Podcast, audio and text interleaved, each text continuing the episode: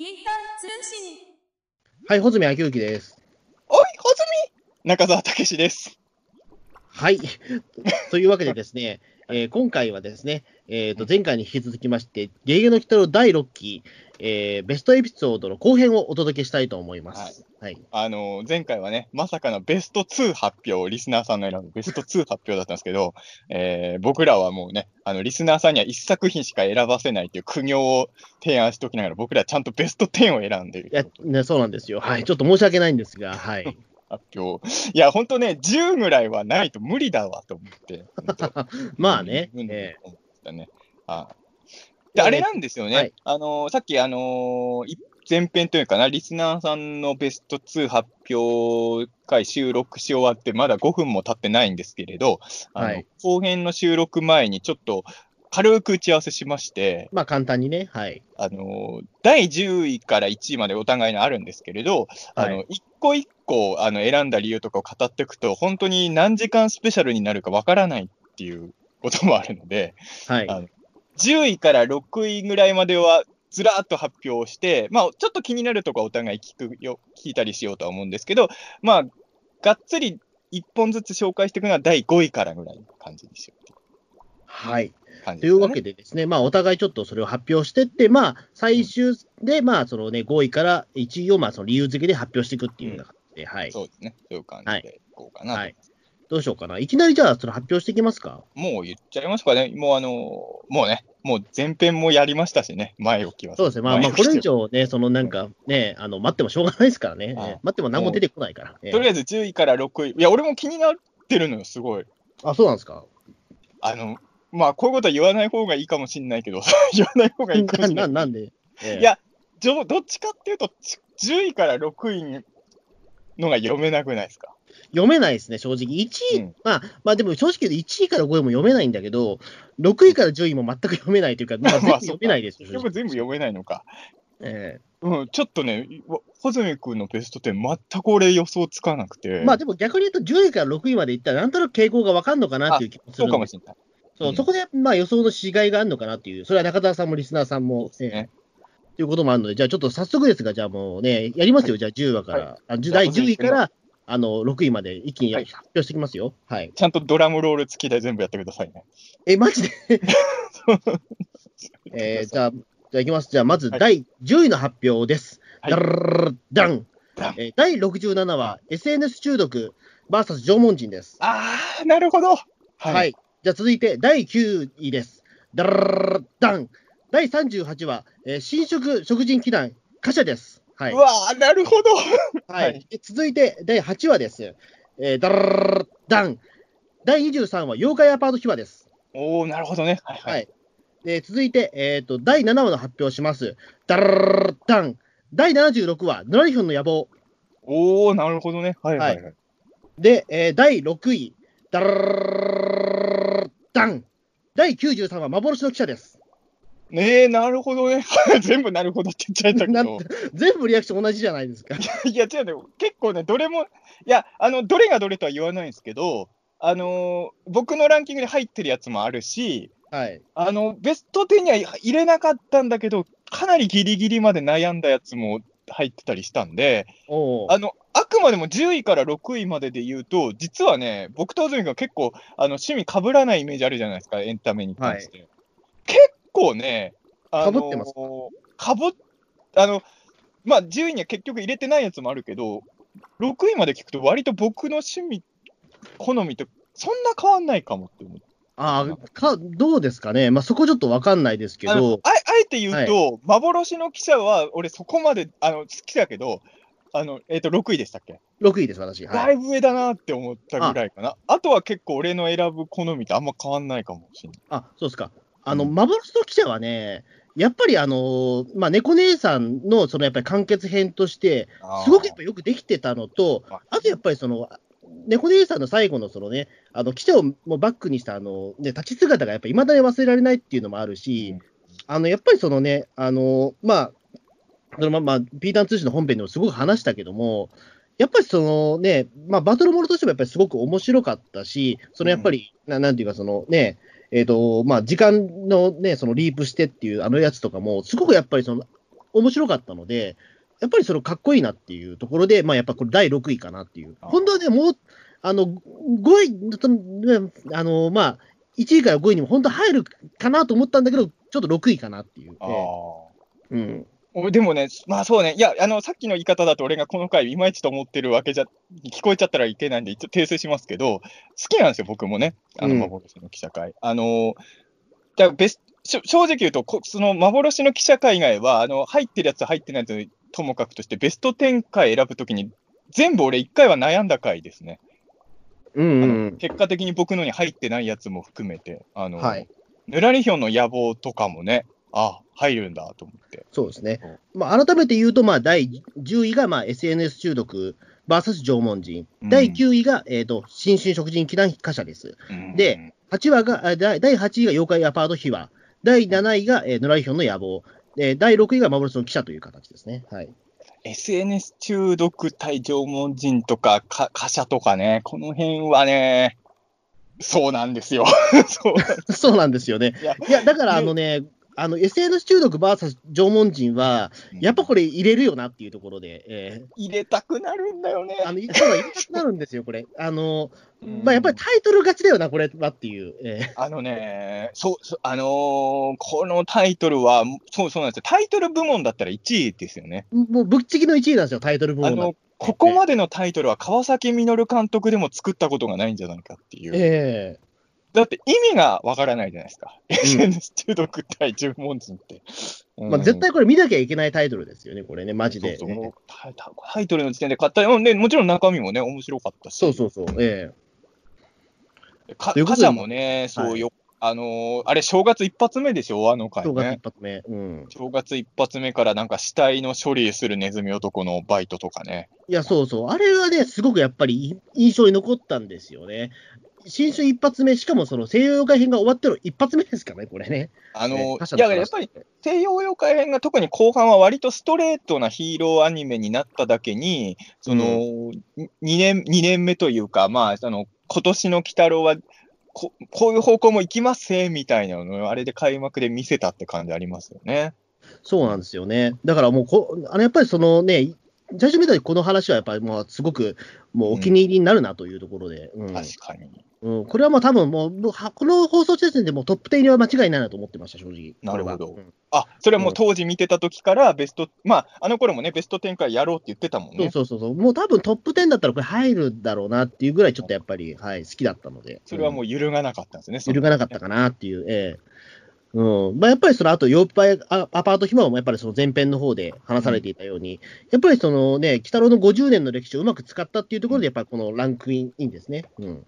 妖怪アパート秘話はね、えーリスナーさん投票でも第2位をね。2位なんで、ええねはいそうですね。まあ、ヌラリヒョンの野望もや、まあ、そのやっぱりヌラリヒョンのそのやっぱり、もうかっこよさに尽きるなっていう、えあの実質3分ぐらいしか出てないのにね。えうん、そうなんですよね。ただ、あそこまででもそのね、インパクトを残した悪役って、うん正直ここ最近も本当なかったんで、うんあの、本当にあの回見終わったと興奮したもんね。なんか今回のぬらりひょんやべえぞってなったもんね。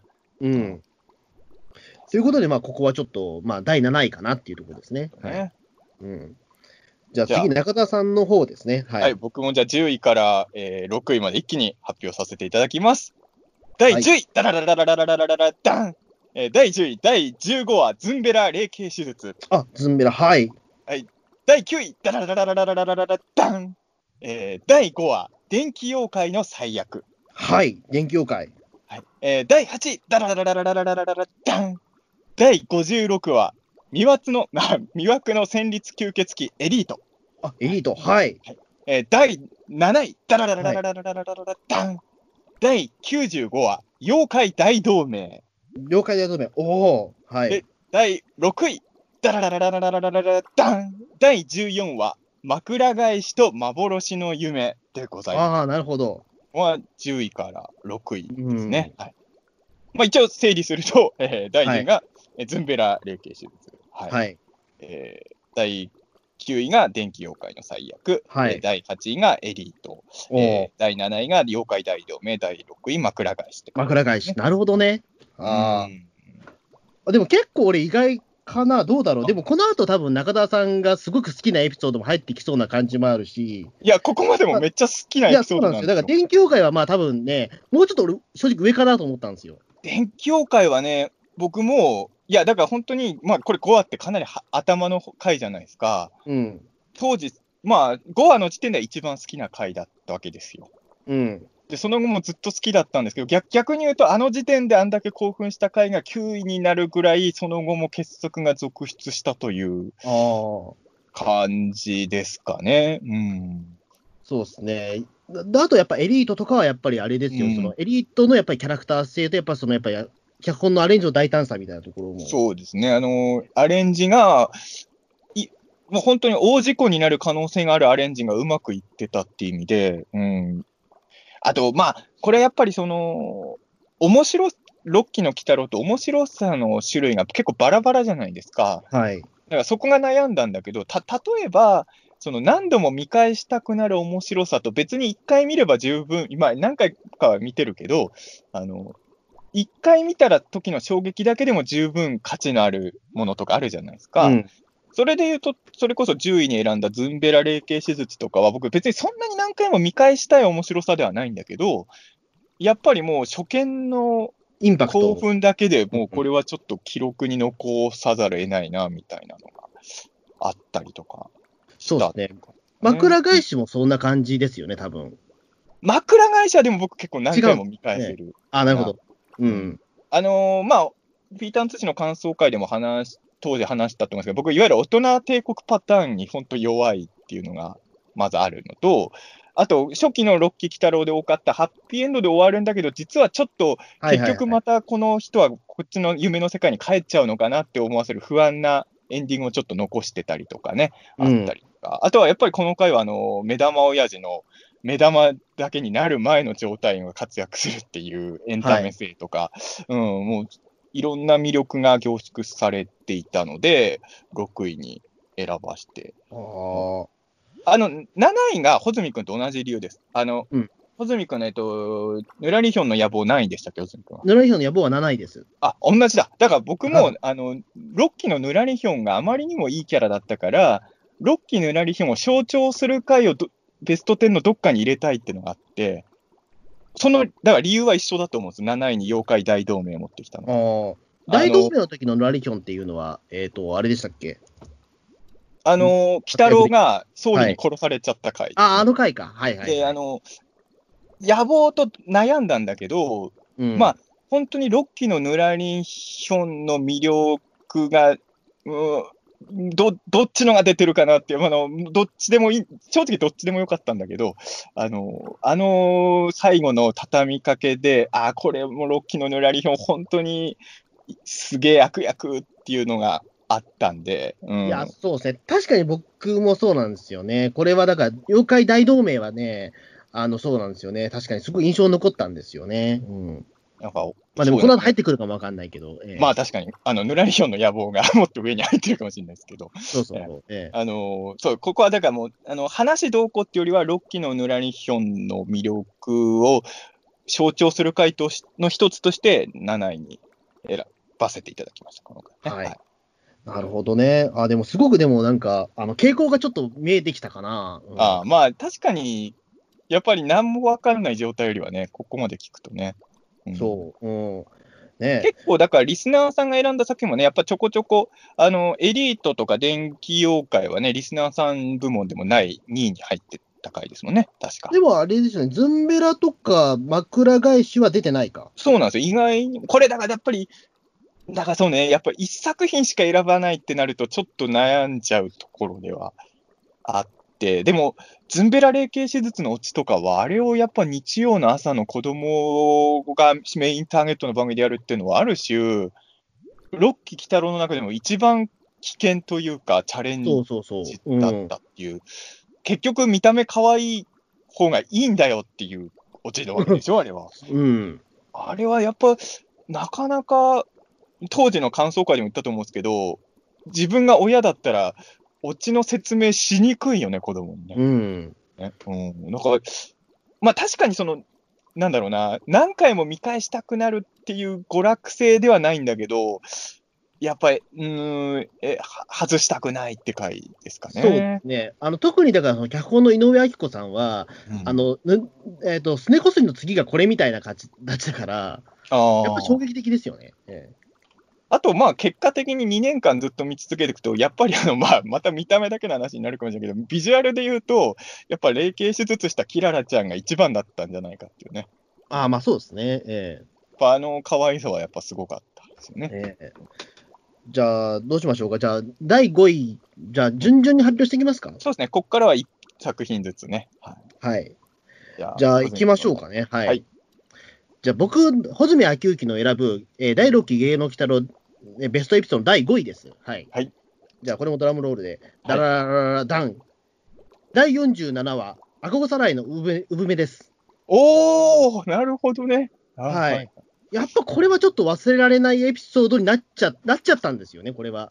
これ、だからもうリアルタイムで見た時の記憶ですよね。そうですね。やっまあ、これは正直言うと、まあ、もちろんだからそのね、妖怪大同盟の時の鬼太郎死亡も大ショックではあったんですけど、あの、完全に不意打ちという点では、この衝撃にはちょっと変えられないのかなっていうので。確かにあのーあの、今となってはね、その後の展開知ってるけど、あの、その回見終わった直後、来週以降どうなるんだ的な盛り上がりは、やっぱりここが一番だったのかもしれないね。そうですね。だってその前までは、で A パートでかんちゃんと上の話をやってる上で、その B パートというか最後の3分間で、うん、あの、まさかのだって猫娘を殺しちゃうっていうこの大胆さですよ。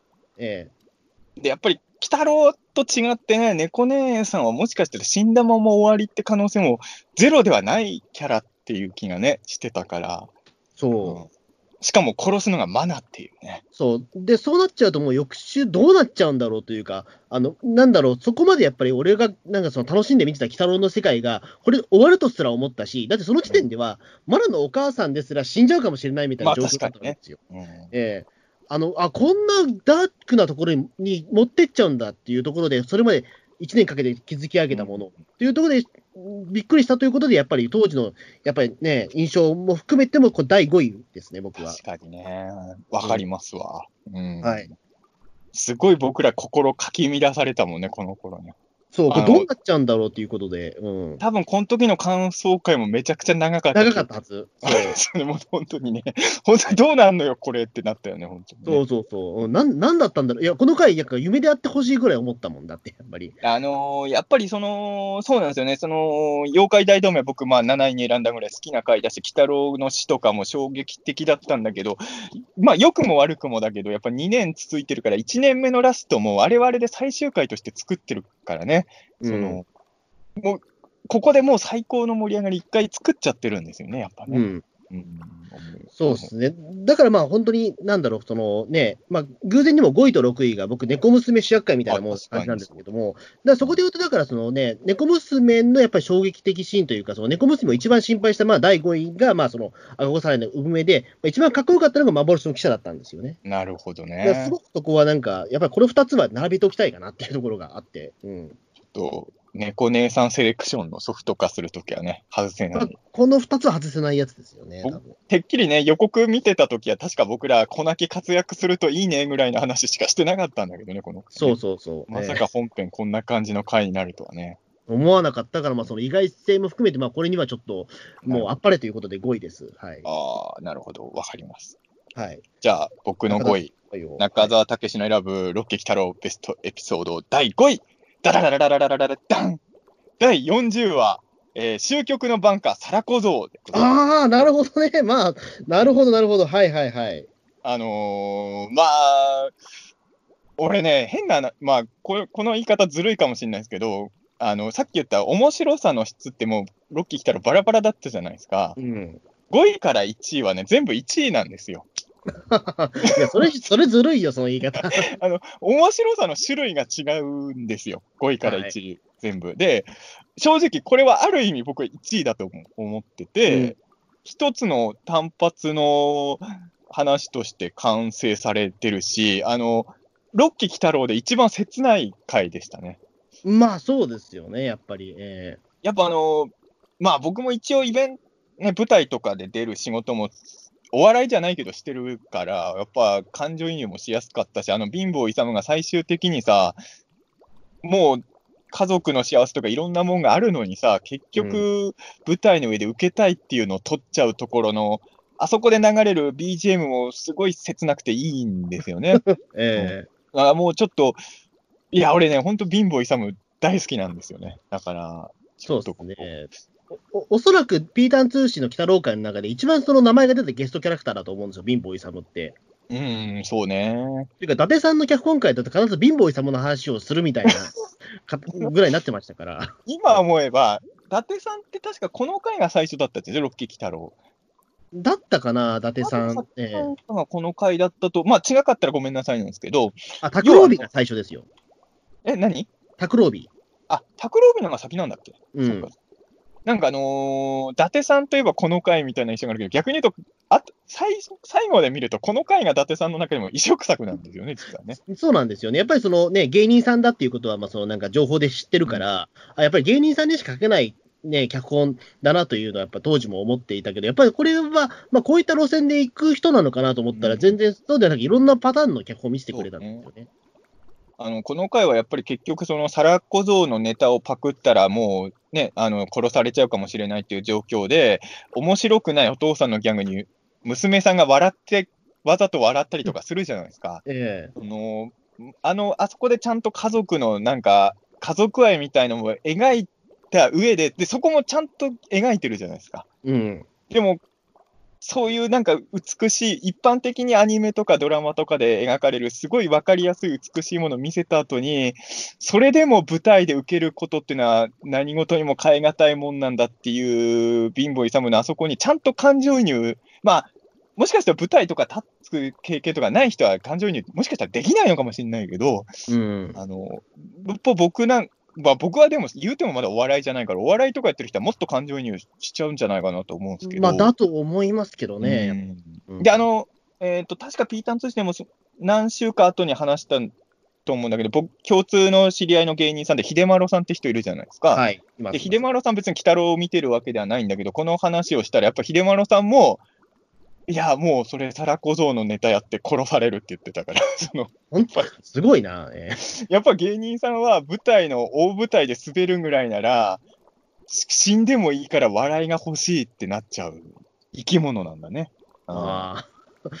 なるほどな。うん、じゃあもしかしたらもうね、もうコロナ明けたら、秀丸さんいないかもしれないな。うんいや、わかんないけど。まあ、あのなんこの回でも言ったけど、まあ、貧乏井さんも、なんていうのかな、その自分のポリシーとかで笑いを取るんじゃなくて、もう人のネタでもいいから受けたら嬉しいっていうところは、多分落ち度だとは思うんだけど、うん、なんか、その、ちょっと情けない人としての弱いところも含めて、すごい、うん、なんか共共感できるというか、だから、あの後半、そのイスルギー・レイと鬼太郎が戦ってる時とかに、その、救いようのない人間を鬼太郎が思い浮かぶときに、貧乏勇は入ってないじゃないですか。そうそう。だからそこがね、よく、あの、鬼太郎の中では同じ見捨ててる人、いグループの中の一人なのかもしれないけど、ちゃんとそこは線引きができてたあたりがね、あの、嬉しかったというかね。う。うんん。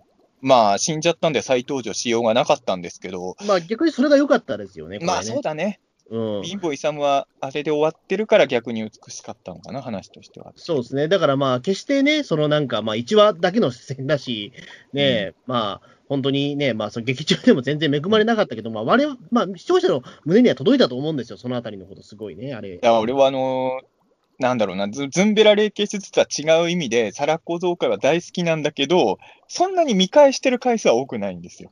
うん。あのー見るたんびにすごい辛いんで、そのだから、あの、何度も見たいって話ではないんだけど、やっぱり、うん、この回はちょっと、うん忘れられない一編で、た多分今後も、そんなにしょっちゅうではないだろうけど、と時々思い出したかのように見ることはあるんだろうな、ね ねえ、うん。うん、回ですね、大根。はい。ですね。はい。じゃあ続いて僕の4位ですかね。はい。はい。えーじゃあ第4位の発表です。はい。ダラダラダラダラダン第97話、見えてる世界が全てじゃないです。おー、なるほど。全てじゃないですって言うと、なんか、ね、変な感じになってるけ見えてる世界が全てじゃない、最終回です。はい。はい。うん。ないるや、ほどこれ。は、はい。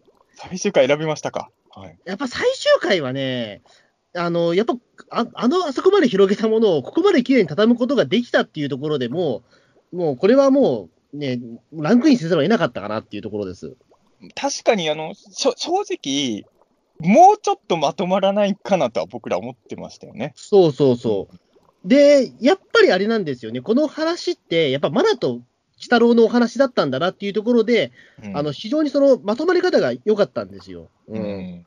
で、なんだろう、そのやっぱりマナがそのやっぱり最終的に記憶を失っちゃってっていうところも、まあ、ある種、そのね、まあ、こういう展開もあるのかなと思ったけども、大人になったら、まあ、そのね、それまでの妖怪のことが逆に見えなくなって、それでまあ妖怪と人間の別れみたいな、その少女と別れみたいなことってあるにしても、なんかそういった形で、なんかその、解決に向かわせるために、その自分の記憶を差し出すっていうことはあんま僕予想してなかったんで、うん。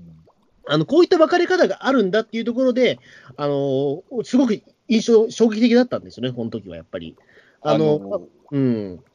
なんかああいう絶望したヒーローをさ、もう一回こっちサイドに戻すためにいろんな説得する作品とかいっぱい見てきたけど、その手のやつで言うと、正直結構一番ぐらいに説得力ある戻し方ですよね、あれはね。そうそうそう。うん。ね。だからやっぱり言ってしまうと、あの時点でも鬼太郎も死んじゃっても、そのアザルの地っていうよくわかんないところに行ってるから、あの、もうあそこではもう最後の手段としてそのマナが連れてくる、その自分の記憶を投げ打ってでも鬼太郎を連れてくるっていうことが、やっぱこの最終話に、まあすごい短い時間だったけども、集約されてたので、あの、すごく綺麗に収まったというところで、まあ、ロッキー鬼太郎、まあ、鬼太郎全体じゃなくて、ロッキー鬼太郎の最終回としては、まあ、これ以上ないラストじゃないかなと結構本気で思ってるんですうよ。ん。うん、で、その後やっぱりね、その、まあ、ね、あの、まあ、そのねエン、エンディングが終わった後に、まあ、その10年後の姿が描かれたっていうのも嬉しかったところで、うん、あの、これはもう、やっぱりもう、ランク、もうトップ5に入る話だなっていうでしたね。うん優秀の美容をね、飾って。はい。そうですね。だから、あの、えっ、と、アンケートの、そのね、日田さんの方でも、その、望月さんが、うんあの、ラストエピソード入れていただいたと思うんですけど、ええそうリスナーさんからも一票ですね。うんええいや、確かにね、いい最終回でしたよね。うんいや、そうなんですよね。だからまあこれはちょっとね、あのうん、本当にいい最終回だったなっていう感想に尽きるなっていうところで、まあ、これは、まあ、4位だなっていうところです。はい。じゃあ、僕も4位いきますね。はい。えー、第4位、ダラララララララダン第57話、鮮血の貴公子、ラセーヌですね。あ、ラセーヌ。ああ、なるほど。ここで入るのね。なるほど。これもリスナーさんからも1票入ってますよね、1位、ね。うん。これはまあ、あの前回、あの配信した、あのベスリスピーターン通信リスナーさんが選ぶベスト2回でも、あの大体僕も理由を語ってたんですけれど、要はその、い6期ならではの新しい要素と、原作のいわゆる水木漫画の面白さの混ざり具合が、割と僕の中ではもうこれが理想形かなと思って。、そうですうね。んあの、こういう路線で今後も鬼太郎が続いていくと嬉しいなというのがあってね、いや、本当にね、ある意味100点ですね。あの、火の打ちどころが、まあ、あえて言うなら、それは、あの、ちゃんちゃんこより手のが良かったけど、ええ。まあ、でも、そうね、やっぱり、あのーこの6期におけるラセーヌとマンモスのコンビも最高だし、ちゃんとイスルギとかのアニエスとかの見せ場もありつつ、ちゃんと原作の、鬼太郎の原作ってこういうとこが面白かったんだよなっていうのがあってっていう、やっぱ、なんていうかな、原作そのまんまなら別にず何回もアニメにする必要なんてないわけじゃないですか、言ってしまえばね。あの、一回ぐらいはその原作忠実なアニメっていうのがあるべきだと思うけど、それはまあ、あの、何度か僕ら見てるっちゃ見てるので、そういう意味で言うと、今、そのあの手の話、ラセーヌの話をリメイクするとしたら、もうこういうのが、うん、もう教科書かと思って、ああ、ね僕は4位に選ばせていただきましたね。はい。あの、いやそう本当に、このラセーネとマンモスコンビのスピンオフを作ってほしいなと。ねえ、うん。いや、本当にだからこれね、人気エピソードだなと思うのは、やっぱりそのね、そのリスナー投票でもやっぱりそのね、やっぱ入ってたましたからね。うん。まあ、あの、エリートもね、まあ、僕も選んで、ええーと、リスナーさんも選んでた方いたんで、エリート、ラセーヌっていうこの6期の吸血鬼編2本は、まあ、あの、本当どっちも素晴らしかったなと僕は思ってますね。あのうん。吸血鬼ってさ、はっきり言って妖怪の中では、まあ、特に僕みたいに怪獣みたいなやつが好きなのかしたら地味じゃない。うん。人間だし、見た目。うん。でも、あんだけわけわかんない妖怪がいっぱいいる中で、エリートもラセールもめちゃくちゃ魅力的だったっていうのが嬉しいやっぱですね。存在感もあるし、美学もあったっていうね、うん名キャラクターだったと思います。うん。よかったです。はい。はい。じゃあ続いて第3位いきましょう。トップ3なんですね。トップ3ですね。まあ、なんか緊張してきたな。何の緊張なんでしょうか。はい。じゃあ、第3位いきましょう。は。はいいじゃあ、穂積昭之が選ぶ第6期ゲゲゲゲの鬼太郎第6期のえー第3位です。はいはい。ダララダン。第84話、外国人労働者陳さんです。おー、なるほど。はいはい。まあ、やっぱこれは、やっぱり俺は、なんだろうな、あの、やっぱインインパクトっていうところで言うと、これを超えた先はなかったかなっていう、多分、ええ気しますね。うん。ピータン通信の鬼太郎感想会だと最終回の次に長くなっちゃった回がここなんだっけ？多分、陳さんだったと思うんですよね。うん。いや、これはやっぱりね、その発想の勝負、もう通りですよね、完全に。だからやっぱりそのね、えっと、チンポっていう、まあ、その、そもそもが、なんだ今の世の中だったら、まず出せないような妖怪が、うんあの、やっぱりこの2019年に出てきたっていうところで、うんじゃあどう見せるんだっていうときに、すごくそこに対してめちゃめちゃ戦った妖怪だと思うんですよね。ていうか、お話自体も。うん。だあの、そこで言うと、やっぱりこれはやっぱりその、まあ、下手すら、俺、ロッキー鬼太郎を代表するエピソードの一つでもいいと思ってるぐらい。ああ、まあね。鬼太郎ってこういう作品だっていう時に、代名詞としてこれ出してもいいぐらいじゃないかなっていうところで、ちょっと陳さんはやっぱり、えやっぱ6期の鬼太郎ってさ、ね、あの、オープニングで初めてチンポが出てるっていうね。えうん、やっぱ僕ら1話の時点からちょっとざわついたわけじゃないですか。そチンポオープニングにいるんだけど、これどうするつもりなんだろうって思ってね。う。うん。それを対して、素晴らしい回答というか、あのーもちろん大好きなシリーズなんだけど、チンポの扱いに関して言うと、やっぱり5期のリベンジじゃないけど、やっぱ5期の時ちょっとやっぱがっかりしたところをね。そうそうそう。ううん。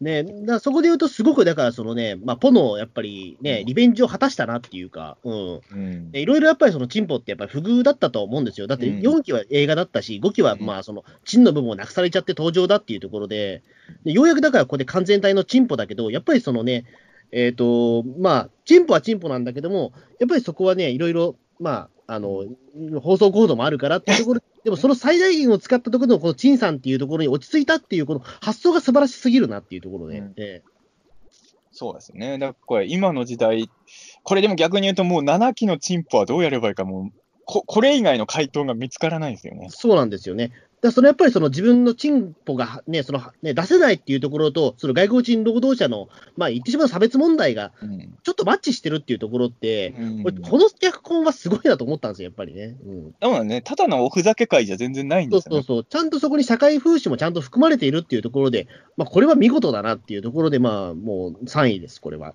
マナーと猫娘もそれぞれいいキャラ立ちしてましたもんね、この回ね。そうなんですよね。まあ、もうインパクトもあるし、やっぱりそのちゃんと、ね、抑えるところも抑えたというところでも、これは非常に完成度が高いなというところでも、はい。やっぱりこうランクインですよ。いまだに調布駅前歩くたんびに思い出しちゃいます、チンさんね。ええ やっぱあの交番、交番の前に撮るとどうしても思い出しちゃうよね、もうね。うんもうしょうがない、もうね。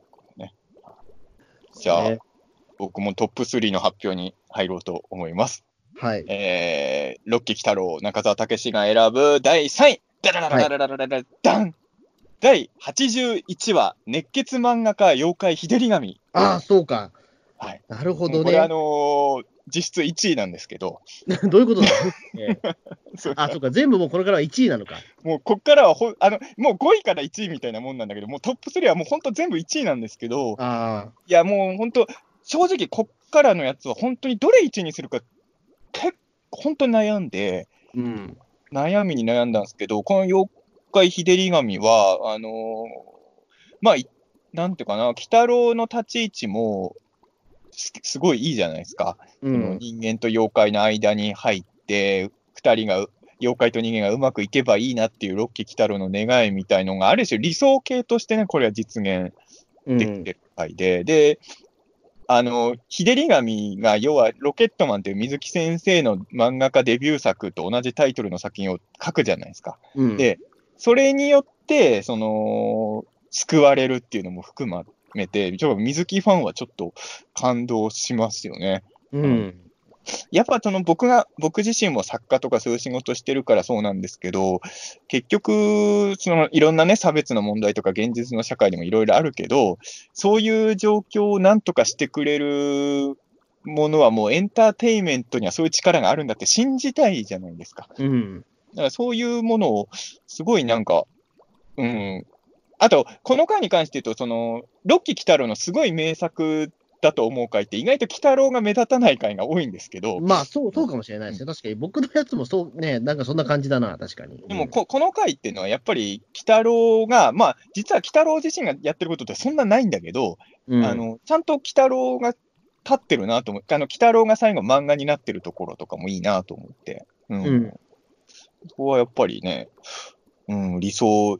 あの、SNS 中毒 VS 縄文人とかも僕すごい好きな回だったんですけれど、あの、その後にこういうその、逆に言うと SNS のおかげでこれは救われるパターンの話じゃないですか。うん、こういうのをやってくれるのがいいよね。あの、まあ、それこそロッキーの鬼太郎って第1話でダメな YouTuber から始まってるわけじゃないですか。そうそうそう。うん。の後にちゃんとヒカキンさんの話で YouTuber が悪いわけじゃないっていう話をはいやってくれたりとか、そういうそのトータルで見たときにも、うん、こういう話があるといいなと思うし、まあ、あとやっぱまあ俺は、あのーどっちも好きなんだけど、やっぱり鬼太郎が人間に対して怒りを向けるのが好きなんだろうね、やっぱね。うん。これはもう俺のもう好みなんだと思うけど、だからこのえ編集長、鬼太郎が追い詰めるところとかいいし、うん。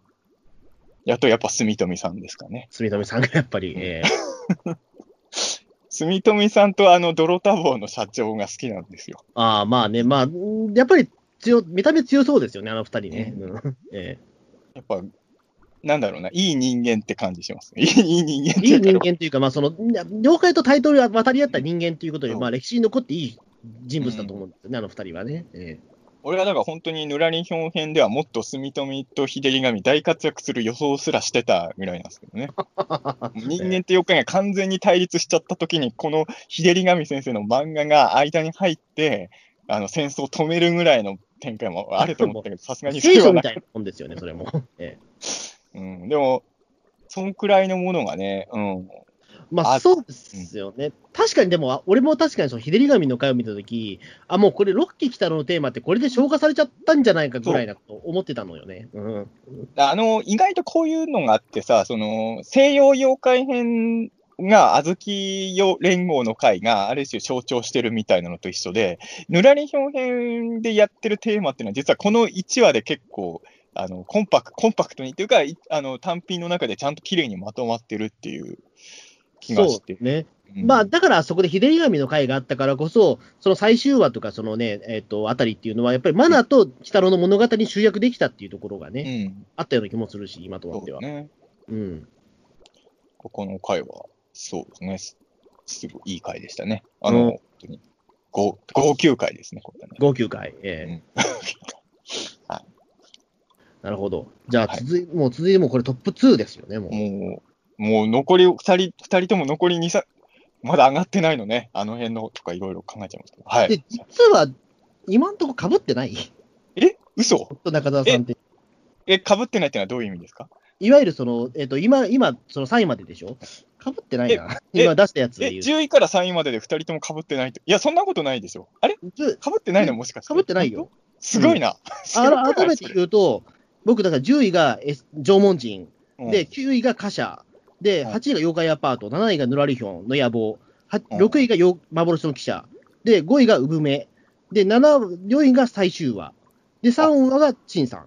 本当だ。かぶってないでしょ？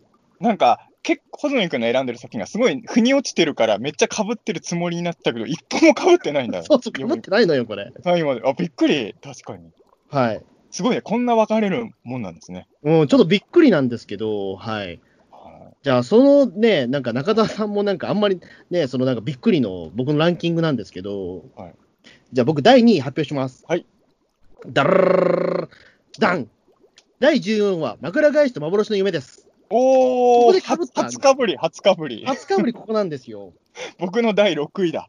はい。いやー、やっぱこれはやっぱりそのね、ねやっぱりそのね、鬼太郎のお父さんに尽きるわけじゃないですか。目玉親父じゃなくて、そうそうそうやっぱり。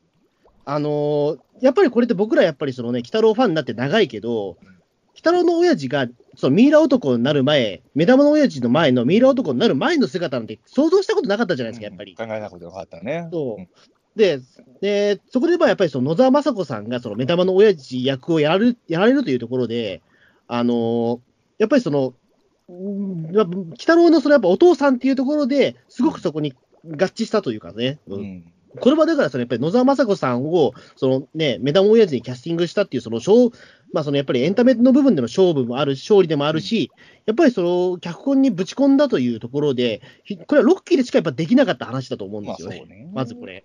うんうん。だまあ、こんな形で、だからそんなね、鬼太郎の、そのね、水木作品、水木原作のやつでも、描かれなかったところを保管してくると思わなかったし、うんうん。これはやっぱりそのね、まあ、これもやっぱりロッキーを代、ロッキーならでは、ロッキーを代表する作品の一つでも僕いいと思ってるぐらいです、やっぱりそれは。この回は本当に、いや、もちろんそのな、さっきも僕も6位の時には軽く話しましたけど、もうその、もちろんその目玉のお親父さんのね、あの目玉だけになる前の状態っていうい派手な見せ場もあるけど、それ以外も全部いいっていうね。そうう、んだからやっぱその、ちょっとビターなそのラストもね、非常に良かったなっていうところで、うん。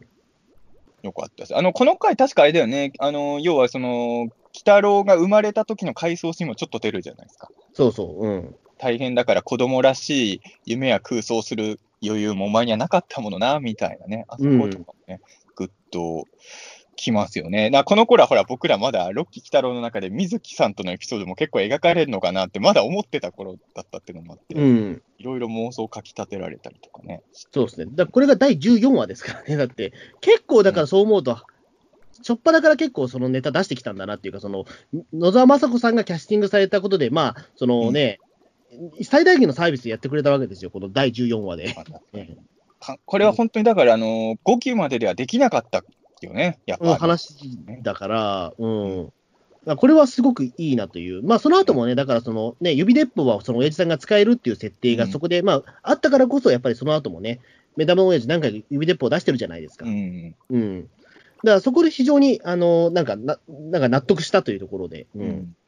やっぱりその目玉の親父と鬼太郎っていうのは、やっぱりちゃんと親子なんだなっていうことが分かったというところで、あの、まあ、やっぱりこう印象に残ったということで、僕、第2位に選びましたそ。ううん。いい回でしたね。いい回でした。うん。初めて僕らのベスト10が被ったっていう。かぶりましたね。りました。じゃあ僕ももう残り2作品しかないんで、はい。はい。第2位発表しますね。第2位、はい、どうぞ。第2位は、ダラララララララララララダン第23話、妖怪アパート秘話です。あ、ここでもかぶったね。ねそうなんですよ。。2位でお互い被り出しましたね。ええまあでもひ、いい話ですよね、やっぱりね。これだから、リスナーさんもね、1位に選んでるし、僕とズミ君も被ってるし、すごい人気回ですね、そう考えるとね。そうですね。うんこれ、あのね、日照り神とすごい、ちょっと似てるんですよ、僕的には楽しむポイントが日照り神と。うん。えどどどっちを2位にしようかなっていうか、まあ、ど正直1位も悩んだぐらいなんですけど、いやもうこれ単発として、まあ、この回、犬山マナとか出てないっていうのもあるんですけど、何も知らない人に、今やってる鬼太郎ってこういうのですよって紹介しやすい回だな。ああ、そうですね、うん確かに。うん。っていうか、多分これに関して言うと、多分鬼太郎ファンっていろんな意見があると思うし、あのそれこそ1期、2期しか好きじゃないとか、4期しかた、4期とか5期しか楽しめないみたいな人もいると思うんですけど、うん比較的この回は、どの時期の鬼太郎好きな人でも入りやすい回なのかなっていう気はね。うーん、まあ、おそらくそうだし、時代を超越しても多分この話を受け入れられるような気もするんですよね。多分10年後見ても面白いよね、うんこの回ね。これ正直、縄文人の話は、例えば、まあ、10年後とかで見たときはどうなっちゃうのかなっていうのはちょっと分かんないんですけど、あ確かにあの、この話はやっぱりそのね、名刺代わりになるような気もするんですよね。うん。やっぱ5期の頃からやるようになった表現だとは思うんですけど、結局、き鬼太郎っていうパッと見は普通の人間の子供に見えるんだけど、もう何十年も前からずっと同じ姿でいることで、ちょっとあの妖怪感を出すっていうのは、やっぱりいいよね。うんうん。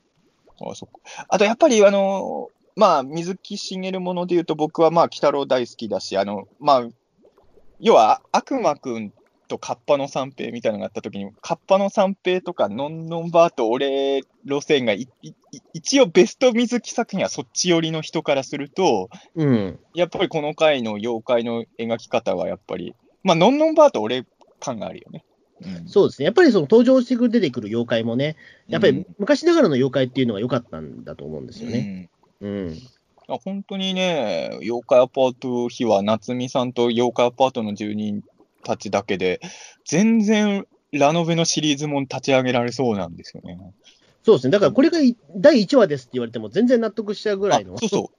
そうなんだよ。これ、第1話でも、あの、へななんだろうな、全然ノリは違うけど、本当の1話とこの1話って、こっちのが1話感あるんじゃないかっていうぐらい。うん僕も正直これ、な妖怪アパートの1話感ってすごいなと思ってたんですよ。うんえだから本当になんかね、こんなによくできた、あ、だから、鬼太郎パイロット版として究極の出来なんじゃないかなね、えああ、そうですね。うん。なんでそうですね、好きですね。まあ、あとはまあ、本当、日照り神もそうだったんだけど、この回は、鬼太郎が最後、ヤクザの前で、お久しぶりですって出てくるところが。あはいはいはい。ああありましたね、その、はいね。そのシーンあの時の BGM がちょっと昭和の鬼太郎の BGM っぽいの使ってね、うんバックできて。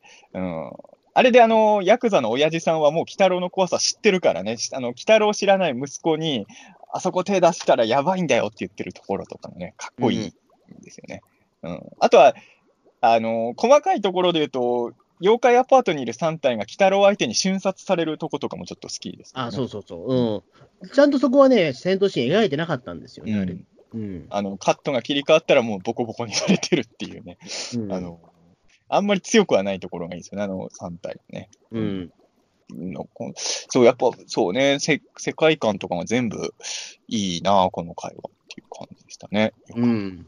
うん。ですね。全然1位ですよ、だから。1位？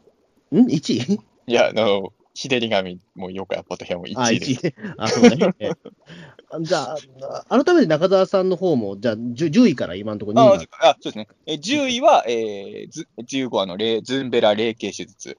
えーはい9位は第5話の電気妖怪の最悪。えー第8位は、えー56話の魅惑の戦慄吸血鬼エリート。えー7位が、えー第90話妖怪大同盟。えー第6位が第14話枕返しと幻の夢。えー第5位が第40話、えー終局の晩夏サラコゾ。え第4位、えー第57話、えー鮮血の貴公子螺旋。そして第3位が第81話の熱血漫画家妖怪日照り神。えー第2位が、えー第23話の妖怪アパート秘話となっております。はい。そうですね。じゃあ、続いて僕の第1位発表しちゃいますか。あーもうついに来ちゃいましたか、1位ね。はい。これでもあれですよね、あのーはいさっきも言うんですけど、1位はあのリスナーさんのランキングにも影響してくる。するんですもんね。はい。はい。ちょっとこれは緊張の一瞬だと思いますけど、マジで。ね俺もはいちょっとドキドキする、本当に普通に。ねえ、なん なんだろうね。まあ、なんでこれ、本当に読めないよ。読めないですよ、でも多あ分、れね。、どの辺まだ上げてないので、細井君がすごい喜んでいや、あるあるある、あるあるある。うん。いや、多分中田さんこれ言ったら、あーってなると思います、多分これ。ええ本じゃあ、当なんしましょう。はい。えっ、と、ゲゲの鬼太郎第6期、えー、穂積昭之の選ぶベストエピソードは、ダラダン第15話、ズンベラ霊形手術です。おお、ここでか、はい、ここでなんですよ、僕、ズンベラ霊形手術は。はい、僕の10位ですね。はい、そうなんですよ。だから、あの、10位に持ってきたとき、あ、でもやっぱり中田さんもこの話好きだったんだっていうことで、すごく、えよね、あの、すごくなんか、僕、良かったなと思います。なるほどね。もう2位、1位ぐらいになって、急にどんどんかぶり出してきましたね。来ましたね。いや、このズンベラ霊形手術は、やっぱりそのね、やっぱ初見時のインパクトが半端じゃなかったんですよ。いやほんとそう思いますあのーな、なんていうのかな、あの、きゲーゲの鬼太郎って、6期のゲーゲの鬼太郎って、うんこういう話ををする番組なんだっていうことに気がついたのが15話だったんですよ。正直言うと、それまではやっぱりいろんな方向性はあったけど、俺はちょっとなんだろう、その乗れる話もあれば乗れない話みたいなものあったけども、この15話で、あそうか、第6期の鬼太郎っていうのは、あのこういったやっぱり社会風刺と、あとはそのやっぱり、やっぱり子供にちょっと見せられないようなものもやるようなシリーズになるんだ、あこれは楽しみだと思ったところで、あの僕は結構この15話って結構大事なエピソードなんですよ。うん。で、やっぱりそのね、あの見た人によってこの感想めちゃめちゃ多分違うじゃないですか、解釈もやっぱり。そうね。ええ。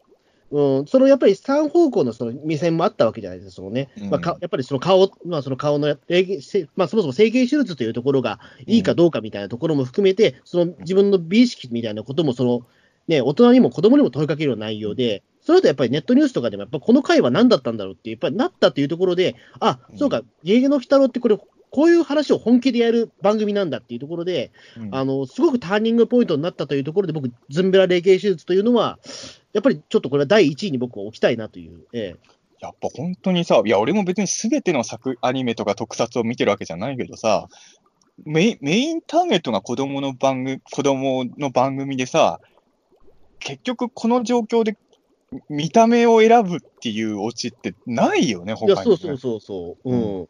これは、もうすごい騒ぎになったけど、本当はもっと騒ぎになってもいいぐらいすごい話ですよね、これ、ね。いや、そうなんですよね。うん。今の鬼太郎、こんだけとんかっちゃってるんですよっていうことをね、うんやっぱりそ、そこで15話でこれやったっていうところは、ううんん、俺はすごいと思うし、あとそのね、僕、第2位に選んだ14話の、ま枕返しと幻の夢は、そも含めて、だその14話、15話なんですよ、これ。ああ、そうか。枕返しの次ってズンベラだったんですよ。なんか傑作が被る時期ってあるんですね。なんですよね。うんだから僕は、ま、その枕返しのところで、まあ、6期ならではの要素というところを、この14話で見させてくれた後に、その15話で、よりその内面というか、スピリッツ的なところをその出してきてくれたということで、あこれはもう僕はもう信用できるシリーズなんだっていうことで、あの僕はもうそこで固まったんですよね。なるほど。あ、そうなんね。だから、割と個人が初期ちょっと見方を悩んでたところ、この辺で固まったんですね。この辺で固まりました。あうんーそうあなるほど、こういうシリーズをやるんだ、こういう話をやるんだっていうところで、うんあのもうかんもうそこでやっぱり鬼太郎っていうところで、僕の中で結構大事な作品になってきたんですよ、ロキの鬼太郎が。うん、いや、でも、まあでも本当そうね。あのーだもう結局さ、何基準で1位を選ぶかで問題で、本当にズンベラ霊系手術は、俺にとってもある意味1位なんですよ。いやえ第本当に。10位が1位ってこと、もうこれどうどういうことなんだ？いや、だから本当はどうやって選ぼうかなと思って、いや、あのーよ、よ、でも、でもさ、本当に1位に選んだけど、ズンベラ霊系手術何百回は多分見ないじゃないそ何百回は見ないけども、うん。あその、ど、どこ基準、でもさ、別にいっぱい見るものが一番ではないじゃない別にその、うん。何基準で選ぶかでよって、本当に、ズンベラ霊系手術の10位はね、1位なんですよ、俺にとってもね。あのやっぱりだから当時のそのネットの騒ぎっぷりみたいなところも含めてですよ。で、あとやっぱりその、やっぱりそのズンペラ雷系手術を見た後の、うん俺は何を一体見てたんだろうっていうところとか、うん今だに思い出しますもん、すごい。あの、この回、やっぱりさ、あの、さっきも俺も10位の時に軽く話したけど、もちろんキララちゃんの話ばっかしちゃうけどさ、あの、うん言ってしまえば、キララちゃんの悩みをさ、犬山マナも猫姉さんも理解できないところがいいんですよね。そうそう、うん、やっぱり本人しか理解できなかったし、それやっぱり理解できなかったものが、やっぱりその自分、ね、可愛い顔を選んでしまうっていう、このね、うん。ところですよね。うん、あと、やっぱこの回でさ、キララちゃんが元の顔のまんまでいいんだっていうのが、いかに嘘くさくなるかっていうとさ、猫姉さん、あ俺は別に原作の猫娘のデザインも可愛いと思ってるけど、うん。まあ、今の人が見て綺麗だっていうデザインにアレンジしてるわけじゃない、猫娘自体が。うん、要は、このロッキーの鬼太郎の中で、いや、顔は自分の生まれたままの顔のままでいいんだよって言ったら、もう、もう偽善もいいとこなわけですよ。そうそうそう、うん、で、結局、今のアニメとかもさ、あのー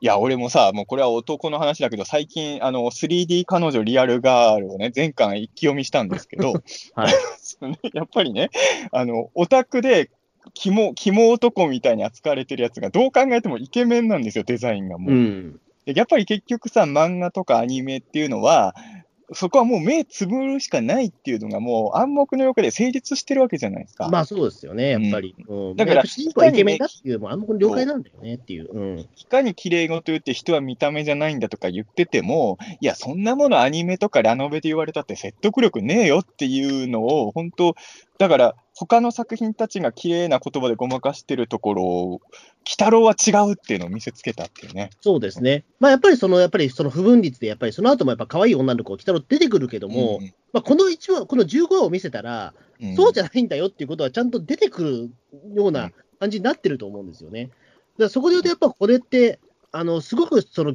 ゲロッキーゲゲゲの鬼太郎の中でも、すごく根底にあるスピリッツじゃないかなとはやっぱ思うんね。うん確かにね。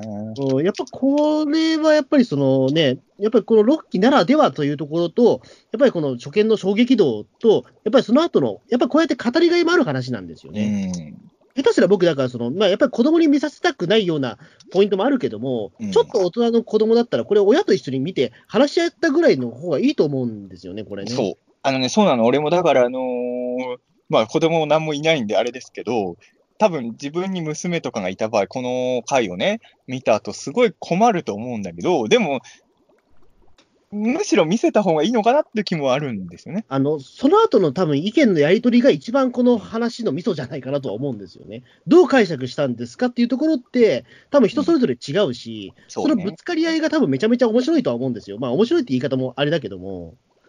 いや、確かに。いや、もう、キララちゃんとね、キララちゃんと貧乏イサムは歴史に俺の中で残る。そう。はい。うん。いいですね。確かというわけで、まあ僕の第1位は、まあズンベラ霊形手術でしたということです。はい。あれですね。そうですね。1位の、うんあの、ロッキー・キタロウに出てた美人キャラの何割かはズンズンベラ姉さんに顔変えられてたのかもしれないですね。うんそうなのかな？まあそれだったらちょっと僕、ね、一気にランキング下がっちゃうかもしれない。その設定だ本当ですかいや、わかんないけどね。ねいや、まあ、でもすごい納得の1位でしたね。うん、そうですね。うん僕はだから傾向としては、多分全体ですよね、多分97は全体と、あとやっぱり初見時のインパクトと、うん。かですよね、やっぱりそこは。あと自分の気持ちは結構だいぶ入ってます、それは。うん。なるほど。いや、まあでもそうだと思いますね。はい、うん、いや、わかりやすい。わかりやすいというか、なるほど。あのぜでも基本的にはすごい納得のベスト10でしたね、全部ね。うん。なるほど、なるほど。って、ずっとなるほどでしたね。なるほど、なるほど、ねこ。んなに穂積君の言うことをに俺がなるほどって言い続けることあんま ないぐらい、ないと思うんですけど、なんか納得されてるな、すごいな。今回は全然あのーえ、なんでってならないですね。これね珍しいことですよ、中澤穂積のやりとりの中ではね。まあ、確かにそうですね。うん。これだから、例えば俺1位すねこすりですったら、なんでってなるかもしれなかった。まあ、それ、それで意外ですけどね。えスネコスリは一応リスナー部門1位ですから、1位ですねまだあの僕が1位に選んでたら1位になる可能性があえります、ね。そうそうそうそうん。僕もまだ選んでないですからね。スネコスリからベスト10。そう、でも俺ね、もう一つだから中澤さんがで、ね、これ好きだって言ったやつで出てないやつ知ってるんですよ。もう、なんとなく、穂積君の1位よりはなんか当てられやすそうな気がします。いや、多分リスナーもだいぶ分かってると思いますよ、これでも。そうかな。だって、あこんだけ大好きだっつっといて、だって出てないんですよ、いまだに。いサンタクロース会かもしれないよ。や、やめてくださいよ、ね あれも井上明子さん、脚本でしたね、そういえば。ね、そうそう。あれも井上さんですからね。やっぱり、ズンベラ霊形手術と同じくのね。はいはい。じゃあもう、気づいてる人も多いかもしれないですけど、一応発表しますね。はい。えー97本放送された第6期、鬼太郎の中澤武史が選ぶベストエピソードは、ダララララララララララダン第7話、幽霊電車です。まあ、やっぱそうだと思ったよ、やっぱり。いや、もうえだって、これ出て、ないんだもん、だってさっきから入ってるやつに。いや、だからあのーリスナーさんが幽霊電車選んでるときに、どんくらいこういうの乗るか難しいですね。バレバレバレじゃんってなるから。いや、悩んだんです、でも本当は、実は。えはい。本当に、あのー本当に3位からは全部1位なんですよ、僕の中では。えで本当に俺、気持ちの問題で、いや、それこそ言うと、ズンベラ霊形手術も1位なんだけど、はい。僕は、じゃあもう、ロッキー・キタロウの面白さバラバラだから、何をもって1位を選ぶかってなったら、じゃあ、もう何度も見返したくなる部門の一番面白いやつをやっぱ1位に持ってこようって思ったっていう。感じですかね。だから、あの、妖怪アパート秘話と日照り神も話の構造の好みとしては本当五分だったんだけど、見返す回数が多そうなのは妖怪アパートの方かなと思って、アパートの方一個上にしたんですよ。うん。で、さらに一個上に、まあ、幽霊電車は僕、初見の時のインパクトも本当に良かったんで、っていうのも込みなんですけど、あのーまあ、そういう意味で言うと、6話とかもそういう印象を与えた人多かったと思うんですけど、まあ、えー15話、穂積君にとっての15話もそうだったと思うんですけど、6期鬼太郎ってここまでやるんだっていうのを、やっぱ最初に、まあ、5話でもちょっとそれはあったんだけど、あ、ここまでやっちゃうのねっていう。のつかみがめめちゃくちゃでかかったのは第7話で、結果的に言うと、その後も第7話的な面白さっていうのは、ロッキーは手出さなかったので、うん。まあ、あの唯一のうん、輝かしいポジションとして、この第7話幽霊電車枠みたいのがあるのかなっていうふうに僕は。うん、思ったっていう感じですかね。まあ、あの、まあ、さっきのちょっとちらっと話したんですけど、僕はこの回も、すねこすり会でも泣いた僕ですけど、違う理由でも泣いたんですけれど、やっぱね、僕あのまあ3位から1位って全部鬼太郎それをやってるんですけど、人間に厳しい目線を向ける鬼太郎がもう、もうとにかくかっこいいのよ。え。うん。あの、悪い妖怪と向き合う鬼太郎もかっこいいんだけど、鬼太郎が人間を見捨てる。だから、あの、オチだけで言えば万年だけとかもすごい好きなんですよ。うん。うん。だから、あの、それを見るだけ、やっぱ結局鬼太郎を見たくて鬼太郎を見てるところもあるわけじゃないですか。はいはい。なると、一番かっこいい鬼太郎が見える回ってどれかなと思ったら、結局、幽霊電車なのかなっていうふうに思ったって感じですかね。そうのですね。うん。地獄送られる社長の人間味あるところとかもやっぱりすごい好きで、うその大体この手の話って、まあ、原作の幽霊電車はちょっと違うんだけど、原作の地獄流しとかだと、もう分かりやすい殺し屋とかじゃないですか、悪役が。うんうんで、やっぱり、本当にいてもおかしくないっていうか、もしかすると人事でこの幽霊電車見ながら、あの、リアルでこのぶパワハラ社長みたいな人って多分、この回見てても自分も同じことやってるって気づかない気がするんですよね。うん。うん。なんかそういう、なんかその、リアルな、リアルな悪い部分を持ってる人が、鬼太郎とかによって地獄に落とされちゃうっていうのがね、いいなと思いましたね。んそうですね。確かに、だからその中澤さんの言う、なんか、7話にし、7話の鬼太郎はやっぱ7話にしかない怖さがあった気がしますね、やっぱり。うん。この後出てくる悪い人は、ちょっとね、分かりやすい悪なんですよね、そういうう。ん。この回の悪っていうのは本当に、うん、本当にいるよね、多分こういう人が、ね。いやいや、いますいます。うん。だからそこがやっぱり、リアルな悪を。で、その後に、しかもこれさ、パワハラの社長だけで終わると、またちょっと俺は、それだけだとちょっと弱いと思うんですけど、そのぶり、前後挟むように、いじめをしてる女子高生のシーンがは入るじゃないですか。うん、ああ、そうだそうそう。それもありましたよね。うん。これがあるとないとじゃ全然違くて、そその味わいが違いますね。うん。で一応、やっぱりなんだかんだ言って、鬼太郎は子供がメインターゲットっていうのは忘れてないって気もするんですよね。あのうん。要は、いじめとかは子供にとっても分かりやすい悪じゃないですか。うんだか。らその結局、パワハラの社長もいじめしてる高校生とかもみんないろんな、いろんな場所でみんながあの地獄に落とされるぐらい恨まれるようなことあなたは知らないうちにやってるかもしれませんよっていうのを、鬼太郎が調布の喫茶店で叩きつけるっていうね。ねなんかもうゾクゾクして、であの鬼太郎の怖い表情の後に、おえおえおーが聞こえてくるところも含めええて完璧ですね。あのエンディングやっぱ良かったんですよ。いや、およよはすごく良かったですよ。ううんん。あの、最近俺、なんか気づいたんですけど、およよって、ちょっと歌詞見てると、なんか、のんのんばーのこと歌ってるっぽいですよ、なんか。え？いやご、ごめんなさい。俺が多分今ちょっとテンション上がっちゃって、なんか今わけわかんないこと言ったかもしれないえ、けど。そうなの？いや、わかんない。多分そんなつもりはないと思うんだけどうん、なんか見えない世界の、なんかそのね、扉がうんぬんかんぬんみたいな話だかあら、ーちょっとだからその何かを開けてくれるみたいなところなるほど、ね。があって、で、なんかそれを思うと、次のなんか、あいつの下駄みたいなところは、ね、歌あるじゃないですか。あいつの下駄っていう。あれはね、赤髪を象徴してるのかなっていう。ええああ、なるほ三木しげるの一生なのかなっていう。いや、ごめんなさい。そこはもう結構嘘つきました。えど。あでもいいじゃないですか。そのええ考察面白いですね。えええその後だって普通にね、氷川きよしのね、あれですから、ね、うん鬼太郎のあれですから、ええうん。いや、あんまり関係がなかったなっていう、ね。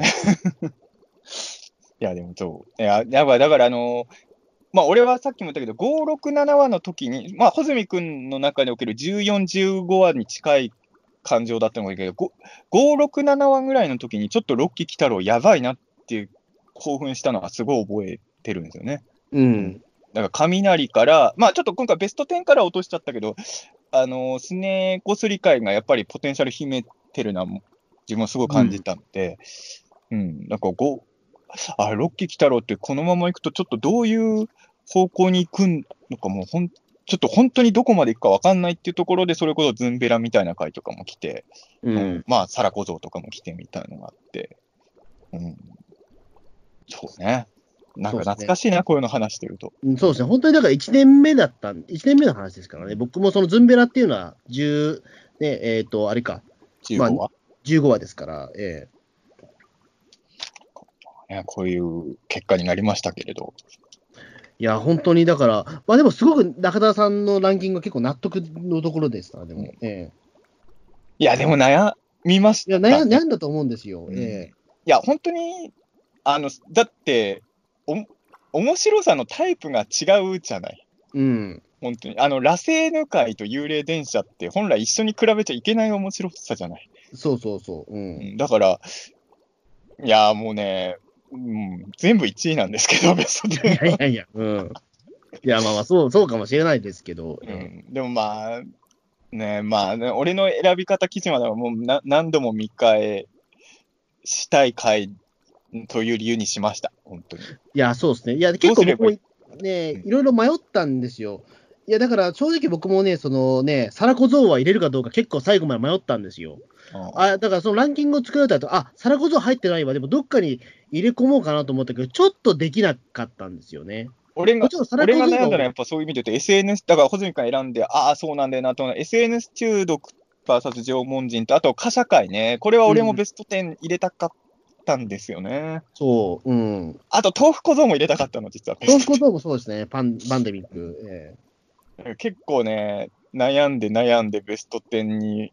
あ、そういう意味で言うとあれだね。俺はギリギリ9位に残ってるけど、穂積君のあの時点ではベスト1位だった第5話はベスト10にもう入れなかったんだね。え入れなかったんですよ、ええ実は。そその後、傑作がどんどん入ってやっぱり97話もありましたからね。うん。ですね。あとだから、あの、意外とだから僕、あと、ヤマタノオロチとか実は好きだったんで、そこは僕ね、入れようか、結構ギリギリまであれだったんですよ。あれなんだよね、あの、ピーターン通信の中でそんなにそこを話したかどうかに、ヤマタノオロチ会は僕と前回結構実は感想分かれてるんですよね。そうそうそう。うん、番組の中であんまりそこ触れてないかもしれないけど、俺、俺あんまり僕乗れなかったんですよね、あの回。あそうか。僕は結構乗れた方だったんですけど。はかなりあの回、OK だ、好きな回なんでね。そう、好きな回だったんですよね。だからそこで僕、ヤマタノオロチどっか入れたいなと思ったけど、まあ、そうですね。まあ、ちょっと、うんちょっと入れられなかったかなっていうところで。うん。やっぱりね、本当傑作だらけだったってことですよね、やっぱりね。いや、本当1個しか選べなかったリスナーさんが本当大変だったんだそっか、俺、中田さん、俺ね、どっかで陳さん入れてくるかなと思ったんだけど、陳さんもね、悩んだんだけどね。やっぱりそうですよね。う。うんーんでもやっぱり、だーね、10本となるとやっぱ難しく、いや、それ言ったら俺、あの、ヒヒのセクハラ回とかもすごい悩んあ、そうですね。あれも本当に良かったですけどね。え悩んだなぁえと。うん。あと、俺、スイコもちょっと俺はね、い入れたかったんだよな、10 10位以内はどっか。あれもやっぱかっこよかったからな。うん。いや、いや結構入れ、15位までだったら結構納得したものが出てたかもしれないけど、絶対それやったら20位までだったらこれも入れたのになってなるでしょ、絶対。そうそう、あとね、境港会は両方1個目入れてなかったらちょっと惜しかったなっていうね。あの、鳥取大帝国はね、ベストそう20だったら入ると思う。僕も鳥取大帝国は、あの、暫定13位でした、俺。うんおあ、うんもうその辺まで決めてたのね。そう、うん。そうね、俺も境港会で一番好きなのは鳥取大帝国かな。うんそう、うん。いや、結構ね、それ言ったら俺もいあの入れれなかったけど、産め会とかも、そう。そういや、だからこれも、そうだし、かまぼこ祈願もありましたよ。ああ、かまぼこもね、まあそうね。うん。機会がいっぱいあったんだよな。うん。いや、それこそ、あの、玉物前の回のラストとかも僕はすごい好きですし、うん。要はあの、まあ、地獄の四章編の最終話か。ね。うん。あのエンディングもすごい爽やかで好きですし。うんうん。そうですね。結構意外なのは、うんあの、ほら、僕ってそんなにそのバトルものとかそんな好きじゃないって言ってるじゃないですか、結構。うん。あんまりそのね、見てないって言ってるけど、意外と僕、バトルもの結構入ってますね。うん。あ、どの辺？いや、例えば、その、ほら、あの、まあ、あの、幻の記者も、まあ、言ってしまうバトルはあるし、そのね、ヌラリヒョンの野望にしても、そのね、ウブメ会にしても、やっぱりその、どちらかというと、その、まあ、バトル描写が多いようなうん。作品なので、うん。確かに。結構バトルもの好きになっちゃったんじゃないですか、それは。まあ、というわけではなないのかわからないけども、まあでも、こんな、なんだろうな、すごく、まあ、ロッキを象徴するというところで、僕はやっぱりそこ入れたという感じではあったので、うん。あの、ベスト10とかにやろうとすると、どうしても単発で見れる回を選びやすいじゃないですか。うん。そこら辺もね、難しくて、俺、あの、何度も見返せるものが上位って判断でいくんなら、本当は妖怪大同盟とかは7位には選んだけど、もっと上でもいいぐらいなんだよね。ああ、そうか。う。うんん。でもなんとなく、まあ単発で完結してる話の方がやっぱ、うん、なんか選びやすくなっちゃったんで、7位ぐらいで手を解きましたけど、うん。そうですね。まあ、確かにその大妖怪大同盟の時の、なんですよ、まあ、その総理大臣が言っていた、結局最終的に選ぶのは好きか嫌いかみたいな話あったじゃないですか。はい。ね、その、死にゆく鬼太郎にね、言い出した言葉。うんあれね、実は、ピーターン通信の第1回でしゃ言ってるんですよ、それに近いセリフ、我々ね。え、そうなの、結局、その、選ぶのって、まあ、僕が多分言ったと思うんだけど、うん結局、その、まあ、鬼太郎好きかどうかって、結局、まあ、その、まあ、なんかその、ね、鬼太郎ってやっぱりその、1期から6期まであるけども、最終的にその人、人のまあ、その好き好きだよねって話はしてるんですよね、確かに。第1回ってのは実は、鬼太郎観測会の第1回ってこと？そう、鬼太郎感想が第1回うん。そう言ってるんですよ、実は。だからそこでちょっとね、あの、最近み聞き返して気づいて、ああ、これはでもちょっとなんか、なんだ、将来を予見したのかなっていうところも、うん。なんとなく思ってたんですけど。いやー、でもね、こういう結果になって。うんはい。まあでも、ベスト10見ると結構話数的にも初期回も後半の回とかもいろいろ入り込んでたんで、まあやっぱり2年間ずっと楽しんできたんだなとは。そうですね。うんでもこれ、よえっ、と、中澤さんがでも幽霊電車を1位にしたことで、はい。えっ、と、リスナー投票も含めたら、これは堂々の第1位が幽霊電車になってますか、これ。なるほど。そうですね。あ、なるほど。やっぱりそういう、暫定ピ1位がもうこれで、ピータン通信内の人気1位は一応幽霊電車っていうことですね。幽霊電車になりました。あ、おめでとうございます。ああ、うまあでも嬉しいな、まあ確かに。ええそういや、まあいい回なんですよ、本当に。あの、うんたまにやっぱ未だに見返すんですよ。あの、だからあの、さっきもちょっと言ったけど、この頃って日曜日のうちに感想会結構撮ってるじゃないですか。はい。で俺確か、あの、その週はほぼ毎日幽霊電車見てたんですよ。で、うん その後も、なんだかんだ言って、やっぱり、うーん、時々見返してますね、この回はね。えなんかその、この回の小豆洗いがいいのよね。地味なんだけど、あのー多分当時の感想会でも語ってるけど、幽霊パートは割と王道の怖い描写じゃない。えはい。でもあの、まあこれ原作でもそうだけどさ、電車の中から出てくる妖怪たちが、なんとなくどっちかと見た目あんま怖くないやつをチョイスしてんのよね、なぜかね。うん。あれが良くてさ、あの、ああいう間抜けなやつなんだけど、あの状況だったらちゃんと怖いっていうのがね、なんか、好きですね。だからあの、なんか、小豆洗いとか、おはぐろべったりとかが地獄送られる人と見つめてるシーンとかゾクゾクするんだよね。うんはい。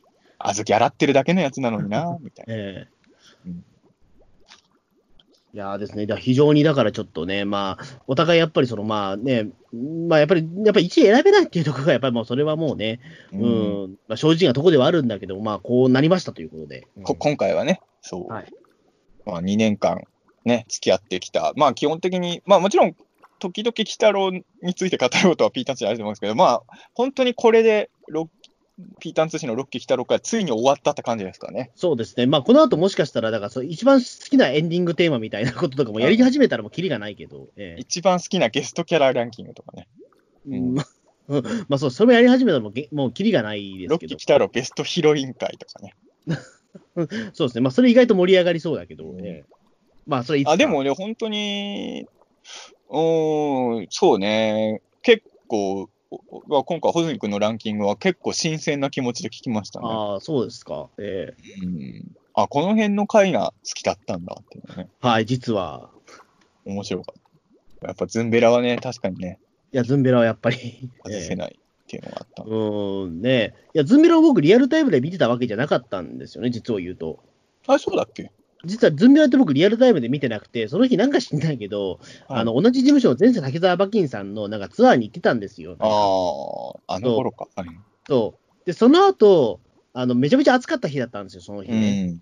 もうな、なんかすごい7月の頭だったけど、な暑くて、うん。それでまあ帰ってきた後、まあまだその日が明るいうちに、いなんかその帰ってきて、すぐその鬼太郎を見たら、なんじゃこの話はってことで、一気に目が覚めたんですよ、そこで。でもそう、結構さ、その、実はさ、もう、インパクトある話ってさ、その時の状況も結構覚えててさ、うん、俺、幽霊電車1位だけど、幽霊電車の日に食った夕飯、今でも覚えてるもん、ちゃんと。え、何でした？別に普通の飯なんですよ。あの、インパクトあるもん食ったんじゃなくて、あまりにも衝撃的な作品を見た日に食った飯だから覚えてるだけで、俺はその日ね、あのー、えっ、とね、7枚入りで、350円の肉を1枚ともやしを焼いて、塩コショウかけてご飯に乗せて食いあましたよ。でも、でもそれは確かに衝撃的だって、そんな細かいディティール覚えてないもん。もうね、あの、その日あったことがなんか幽霊伝説とセットでいろいろ覚えてて、ああ。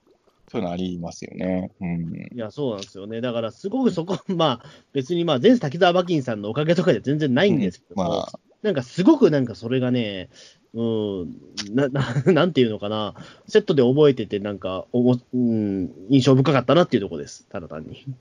あの、六期鬼太郎多分7話ぐらいしか見てない、もっと見てないかもしれないけど、うちの母が選ぶ1位は、熱血漫画家、妖怪ひねり神でしたよ。ああ、なるほどね。ええなんか見終わった後に、まあ俺が普通に見てたんだけど、実家帰った時に、こういう話好きだわーって言い出した 中澤家は、だからそう、多分ひねり神もほぼ、ほぼ1位ですよね、そうなるとね。母の前で幽霊電車を見たことはああるんだけど、母は日照り神が1位っぽかったかな。あの、幽霊電車も楽しそうに見てたけど、うん。うん。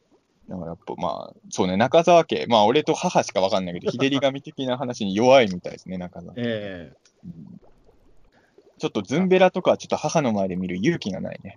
いや、そうですね。だどうね、まあ、確かにだから、これは確かピーターン通信の本編でも言ったと思うけど、中澤さんのお母さん教育者だから、すごくその感想聞きたいのよ。あれね、だから学校の授業で一番流せないアニメだと思うわ。本当に。ん。あの、ジブリとディズニーじゃない、大体。ええ たまにドラえもんの映画じゃない、大体、学校で流すアニメって。でも、これはちょっと流せないよね、授業でね。そうそう、うん。ね。え、だから、でも流したらでもその後の感想文とか、その例えばなんかそのディスカッションとか結構盛り上がりそうですけどね。うん、そうね、だから、そうね、なんかさ、あのーほら、あの、ビーチボーイズでさ、仮面ライダーの話するシーンとかあるじゃないですか、うん。ライダー。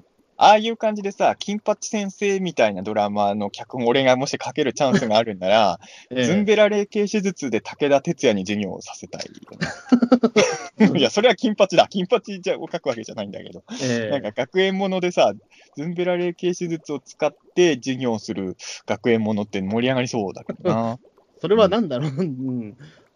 それはもうそういったなんか、ななんだろう、もう妖妖怪学園的なもんですよ、多分なんかの。ええあと会社もの、サラリーマンもののドラマは、あの、入社式で幽霊電車を上映するから。うわぁまあまあ、でもそういうふうになんかね、いろいろ人生の節目節目で楽しめる作品が多分あると思う。あの、NSC ではサラ小僧を流すから、授業で。そうですね。ええ そういうの。だから、もうちょっとね、本当いろいろ、いろんなとこで、鬼太郎は今後もね、楽しんでいければと思いますね。はいそうですね。まあ、ちょうど、お時間もちょうどいい感じかなと。ええ今ちょうど1時間13、17分ですので、ええまあでも本当に、これでね、はいあの、1年目、多分西洋妖怪編の途中ぐらいからだよね、ベスト10回いつかやろうって言ってたのはね。そうですね。まあ、その、リスナーさんからのリクエストもあって、まあ、そろそろやろうかなっていうところは、なんかタイミングはあったんだけど、やっぱりでも終わるまで決めらんないよねって話はしうんずっとしてたから、うん。まあ、これでようやく2年間の宿題がね、ようやく終わった感じがちょっとあって、ね。うん。いや、なんか本当になんかいろいろ思い出してきたし、なんか良かったです。うん。うん。結果が、結果を出せて。うん。ですね。ええはい。はい。というわけで、まあ、これでまあ、とりあえず、北郎会は、まあ、とりあえずね、一段落ということで、はい。ついにね、まあ、あの再放送はしばらくまだ続きそうですけどね。そうですね、まだその延期になってる芸芸の感謝祭とかもあるみたいなので、はい。うんええゲゲゲの感謝祭って延期になったけど、再開するときはもう上映作品のラインナップは前予定してた通りのやつをやるんですかね。うーん、どうなんですかね、ちょっとわかんないですけど、うん、あのそういう意味で言うと幽霊電車とか入入ってなかったよね、確かね。あの、すねこすりとかも入ってなくて、うん、あの、幻の記者は入ってました。うん、ああ、じゃあ、それは嬉しい。ズンベラとかみんなで見たいけどな。見たいですね。まあ、見た後どういう顔すればいいんだろうっていうのはわかんないけど。いや、みんなでかん、あの、もう授業になるけど、みんなでディスカッションしたいよね。あの、それ調布の映画館でみんなママリなんですよ。そうそうみんなで挙手制で、あなたはどう思いますか？みたいな。あの、じゃあ野沢さんどうですか？みたいな話をするんですねそうそう。そういうのやりたい。えいや、でも、よかったです。なんか、本当なんか、放送中のことを本当思い出してきて、うん。えええなんか、まだ続いてるみたいですね、来た。そうですね。ええうんはい。まあ、そんな感じで、じゃあね、まあ、はい本当に2年間という長い間ではありましたけども、うんそれで、北郎、長い一段落ということで、はい。にありがとうございます2年後のピーターン通社のデジモンベスト展開でもまたね、ぜひはい。あの毎週感想はやらないけど、デジモンもベスト展開だけはやろうと思えばやれるから。マジで？いや、別にベスト展開だけならやろうと思えば できるじゃないですかね。